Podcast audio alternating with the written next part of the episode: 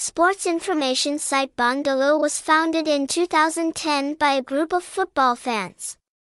Since its first days of establishment, the website has only provided news related to the tournament, along with results of ongoing matches. However, with the development of technology, user needs are expanding.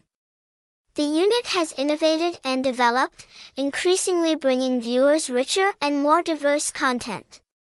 Not only that, the news provided is increasingly professional, which has helped the information site become one of the number one websites specializing in sports and football in Vietnam.